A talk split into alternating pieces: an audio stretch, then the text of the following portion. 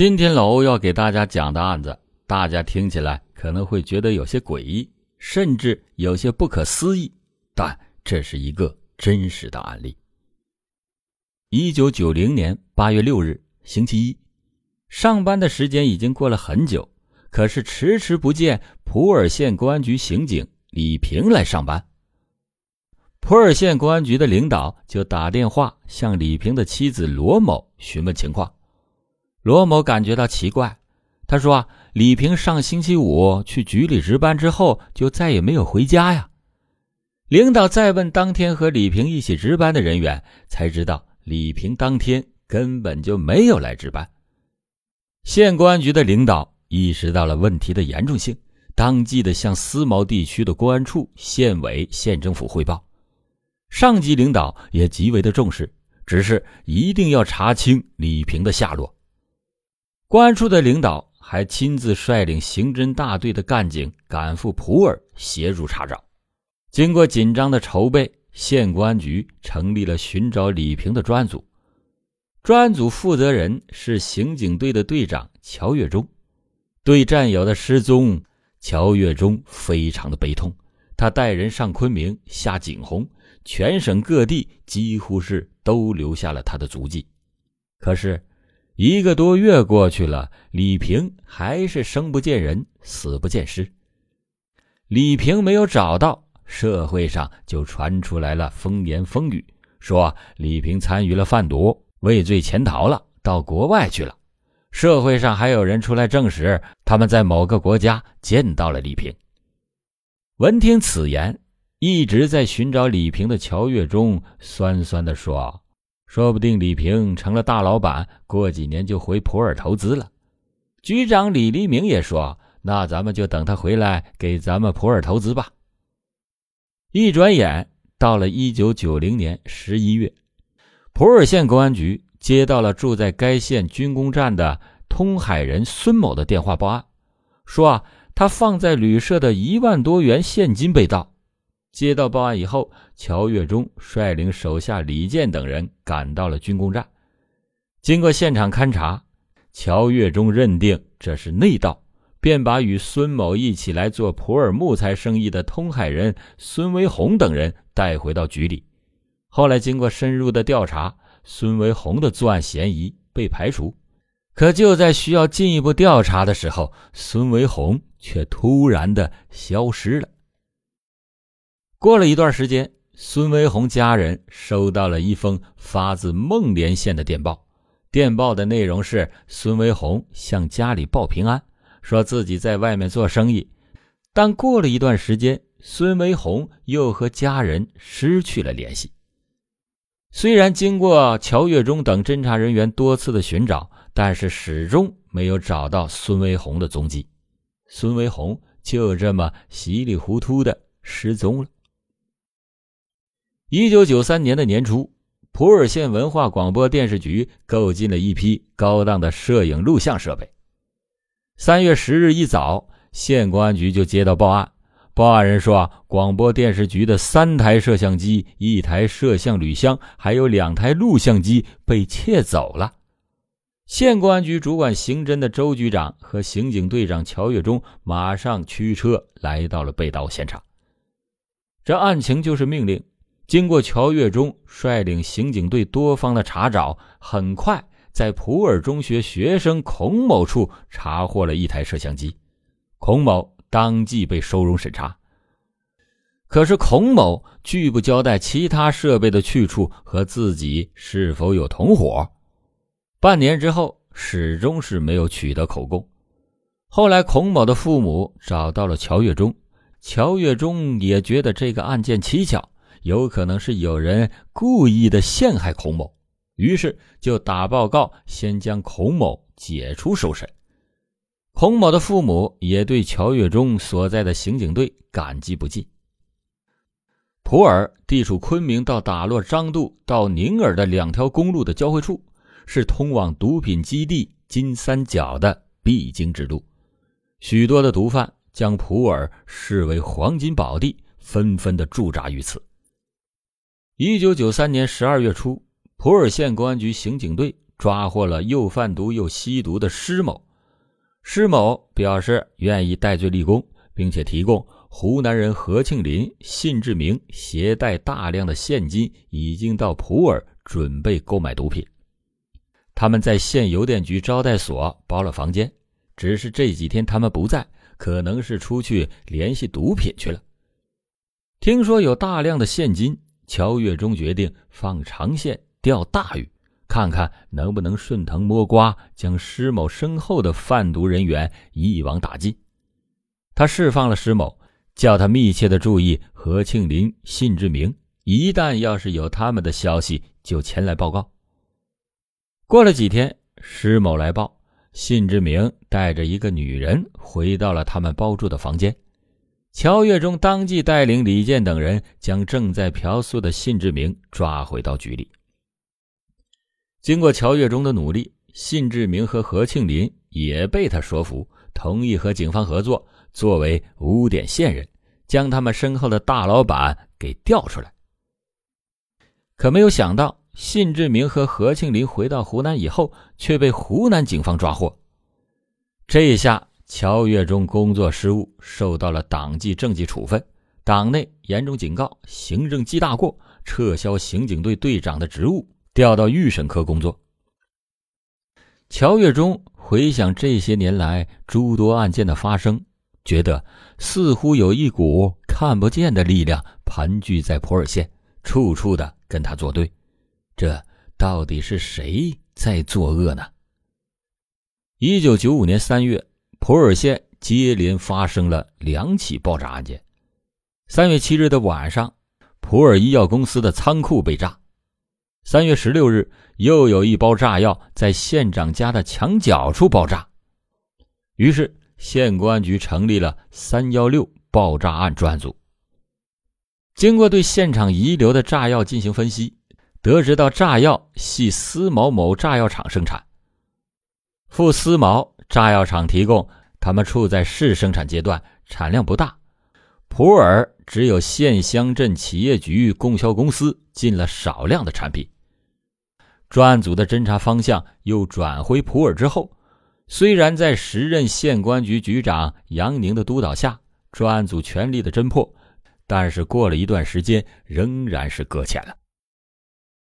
一九九五年八月七日下午，澜沧看守所看守班发现枪柜里面的一支七九式微型冲锋枪被盗。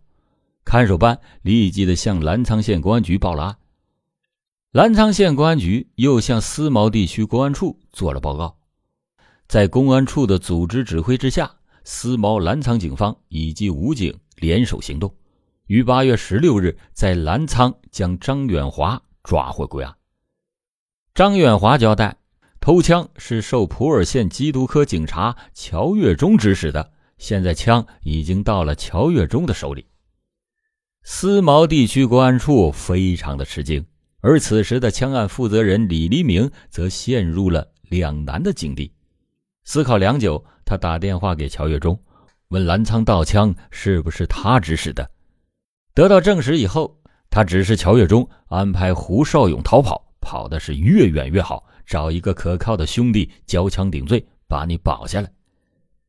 根据李黎明的指示。乔月忠拿给胡少勇两千元钱，要他赶快逃跑。他又找到了洪勤学，要把枪交给李黎明，并且承认张远华偷枪是受他的指使。但是洪勤学却没有按照乔月忠的安排去做。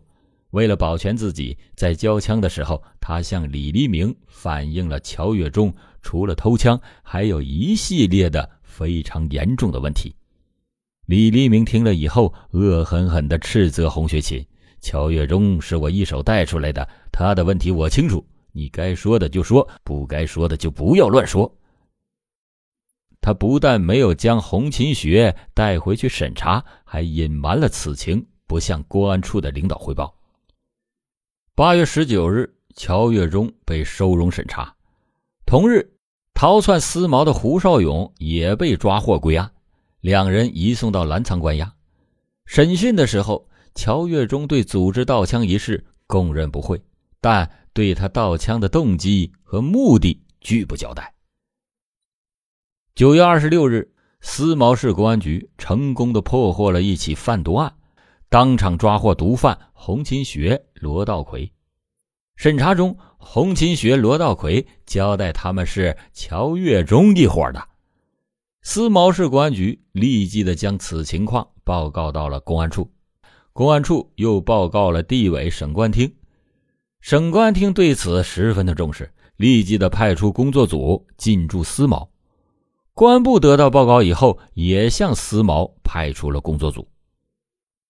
十月二十三日，在公安部省公安厅工作组的直接指挥下，思茅普洱公安机关同时出击，将未捕获的乔月忠犯罪集团成员和涉案人员全部抓获归案。在落网之初，乔月忠自持有靠山，气焰十分的嚣张。他多次的扬言说：“我虽然进来了。”但我要叫外面发生什么事儿，那就会发生什么事儿。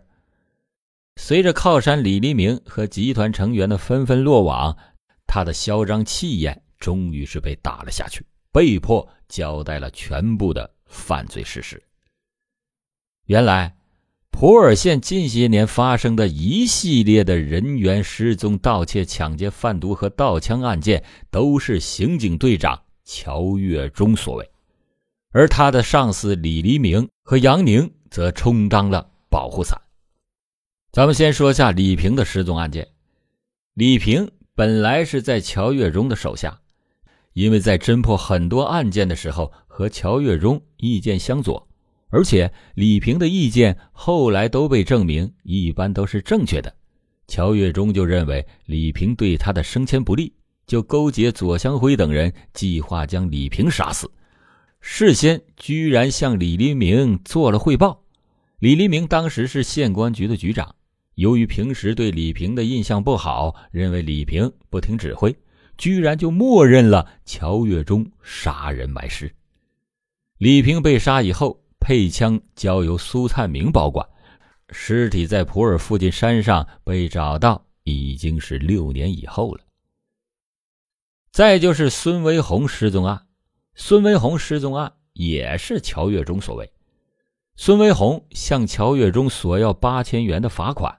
乔月忠的手下左祥辉的岳父当时做买卖失败，亏本了。左祥辉想拿出八千元给岳父，让岳父高兴高兴，就向乔月忠提意见杀死孙维红。乔月忠为了笼络住左祥辉，居然同意了。他们设计将孙维红杀死，尸体埋在了乡村路边。孙维红的头颅被砍下以后，扔在了林间，用火烧成了焦炭状。左香辉和乔月忠为了泄愤，居然还用刀砍了几刀。那起广播电视局摄影器材被盗案，这起案件根本就是时任刑警队队长的乔月忠和左祥辉一起合谋做的。后来，他们又把摄影器材放到学生孔某的住处，诬陷孔某盗窃，并且对孔某进行了严刑逼供，导致孔某最后变成了精神病。乔月忠见差不多了，又把孔某给放了出来。孔某的父母后来为了感激乔月忠，居然还给了他七千八百元钱的感谢费。还有何庆林和信志明的贩毒案。何庆林和信志明其实早已经被乔月忠给擒获了，可是没有想到，乔月忠既不是要他们做污点线人，也不是要将他们送入监狱，而是要和他们合伙做毒品生意。结果，何庆林和信志明在湖南被抓以后，乔月忠万般无奈，只得骗上级说他们是污点线人，这才保住了一条命。但他还是失去了刑警队长职务，被调到了预审科工作。再说下三幺六爆炸案，这起案件根本就是乔月忠为了引开何庆林和信志明贩毒案后上级机关在他身上的注意力而自己制造的。杨宁是公安局局长，明明后来查到了案件所使用的爆炸物和乔月忠所在的刑警队有关，仍然是选择。不再深入调查下去。最后再说下盗枪案，何庆林和信志明贩毒案后，乔月忠政治生命就结束了。他觉得搞到枪，拉起一个队伍要干一笔大的，这他才指使其他人去盗枪。乔月忠团伙中，除了乔月忠被判处了死刑之外，还有罗道奎因为贩毒被判处死刑，左祥辉逃跑的时候被当场击毙，而其他人都没有被判处死刑。一声枪响，仿佛乔月忠案件就结束了，但是。云南省普洱市宁洱县陈玉华找到记者反映，说他的一双儿女无辜被原公安局刑警队长乔月忠等黑社会组织谋害，用手捂死，遗失家中米柜内。当地公安乔月忠、左祥辉和法医王健康等人执法犯法，以破案为名，故意不作为，弄虚作假，隐瞒案情，欺下瞒上。